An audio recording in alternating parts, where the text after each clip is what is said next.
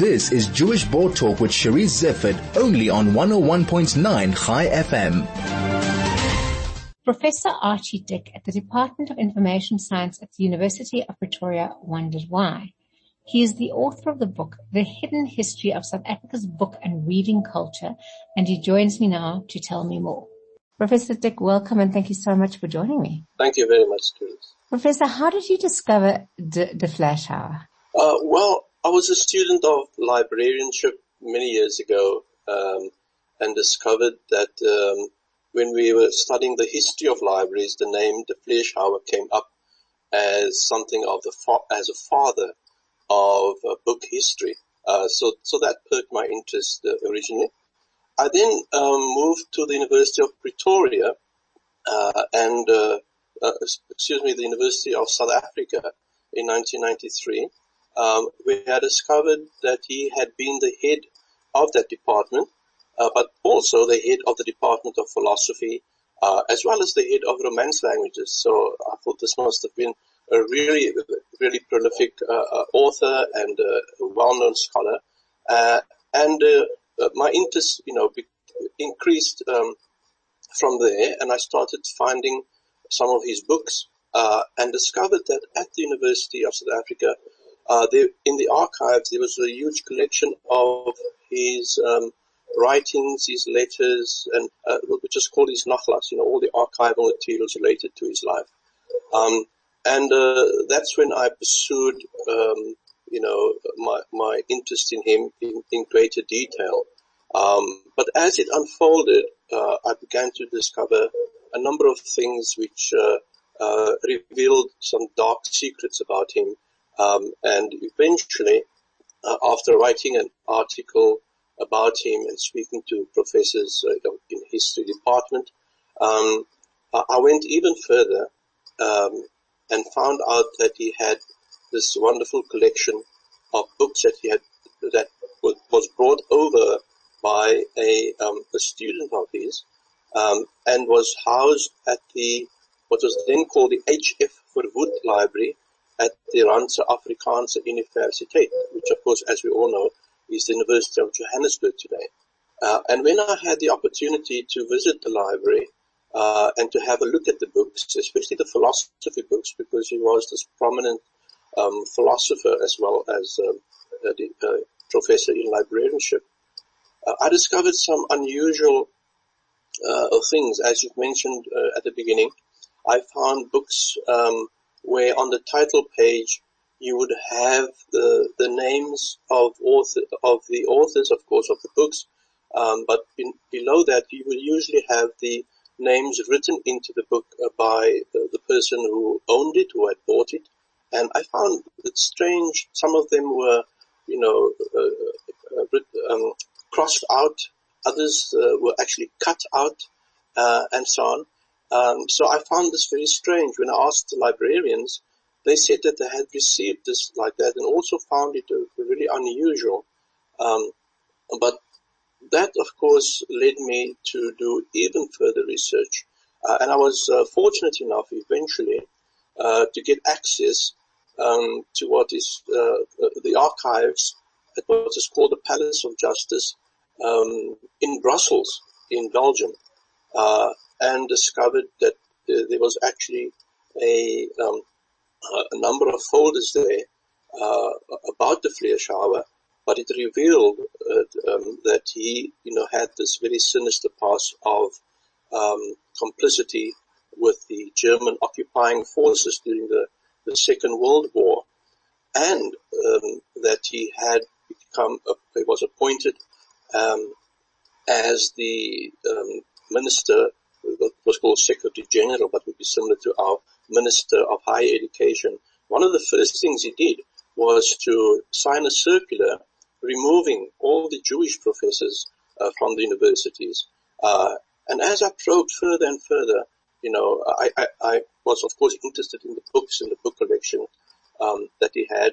I found that he was appointed uh, to what was called a, a cultural plunder unit um, its, its, abbreviation is ERR, um, and uh, it is um, a unit that uh, was primarily focused on on art and, and other kinds of cultural uh, um, uh, uh, products. So this included books, and um, he was appointed especially to look at um, philosophy books.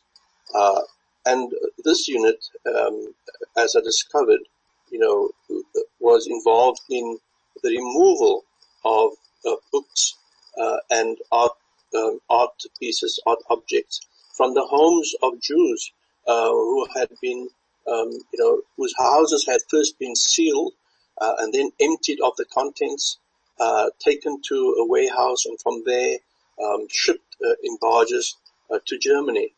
Um, and and that is that is how I discovered that the books that he had brought over with him after fleeing from um, uh, Belgium uh, after the war when he was sentenced to death by firing squad for complicity with the occupying forces. He fled to, to Switzerland. Uh, and from there he had written letters uh, to um, friends he knew in South Africa.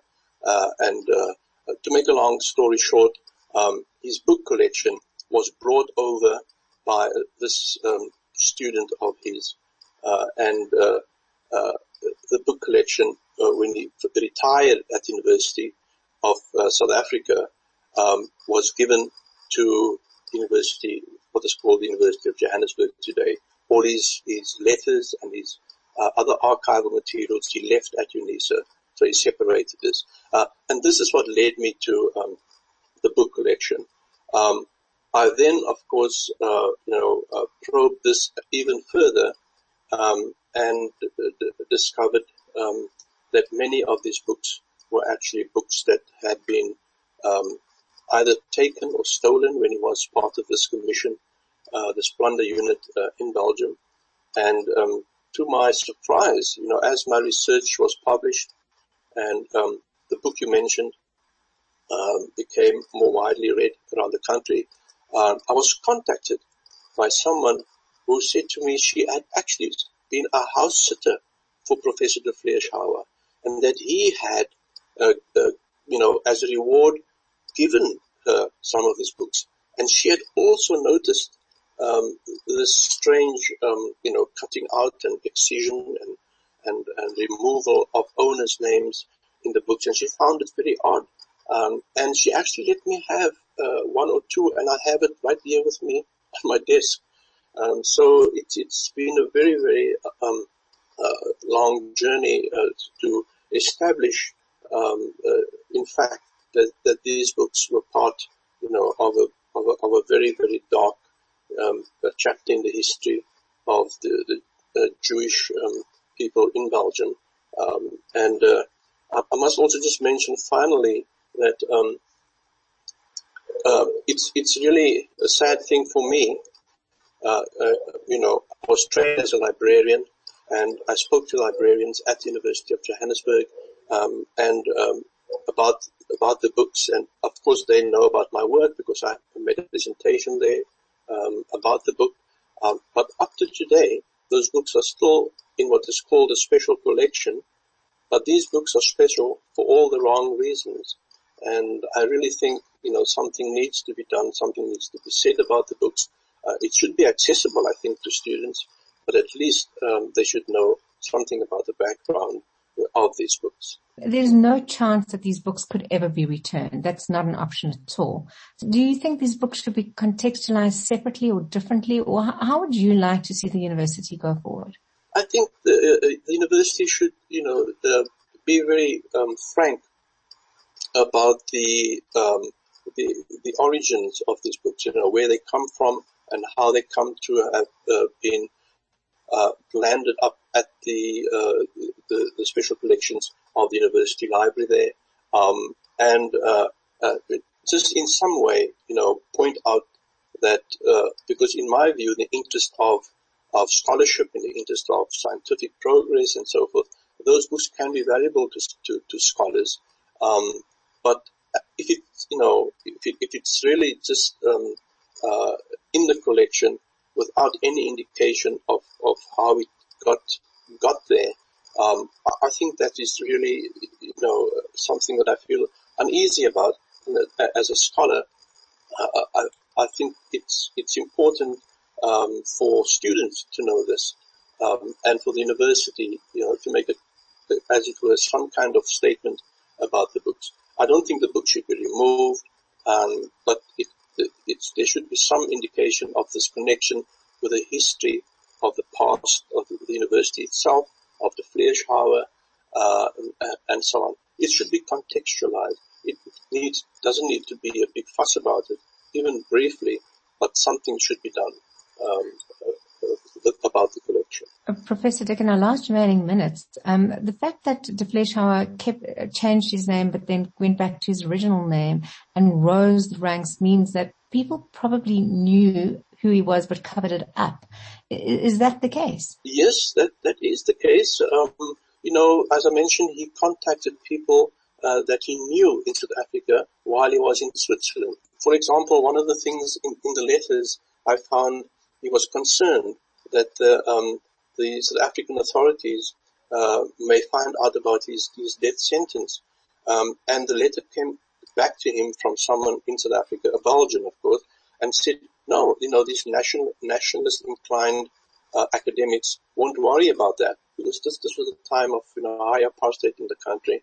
Um, and he, he, found a welcome uh, at the University of Pretoria, first um, in the library, then quickly moved to uh, the University of South Africa, and there he became this, you know, uh, um, established professor, um, and was honored, I think, eventually also with a, an honorary doctorate after he had retired. So uh, there, there was cover up. There were attempts to expose him while uh, he was here, and um, you know there were there, there are lots of uh, um, um, sources in the archives uh, um, about um, you know uh, allegations against him and how he used um, uh, lawyers to defend himself and, and, so on. So this this was going on all the time, you know. Um, so, but because he had this this great uh, reputation, uh, I think that protected him um, for for a number of years. Professor, absolutely fascinating research. I wish we had time for more discussion. But in the meantime, if anybody would like to get a copy of your book and learn more about the Vleeschauwer, what should they do? Well, they can contact the University uh, of KwaZulu-Natal Press.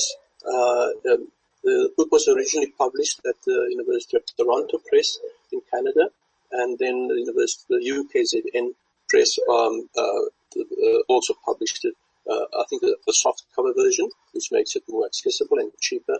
Um, so it, it's really easy to find it. And some, you know, bookshops are, are willing to, to buy copies for readers who want, who want to. I've seen copies at um, exclusive books and other bookstores as well. It's absolutely fascinating research, and I was, you know, intrigued to learn about it. I'm sure many of my listeners will be too. Um, so thank you very much for joining me. You're welcome. Thank you very much for the opportunity. That was Professor Archie Dick, the author of the book, The Hidden History of South Africa's Book and Reading Cultures.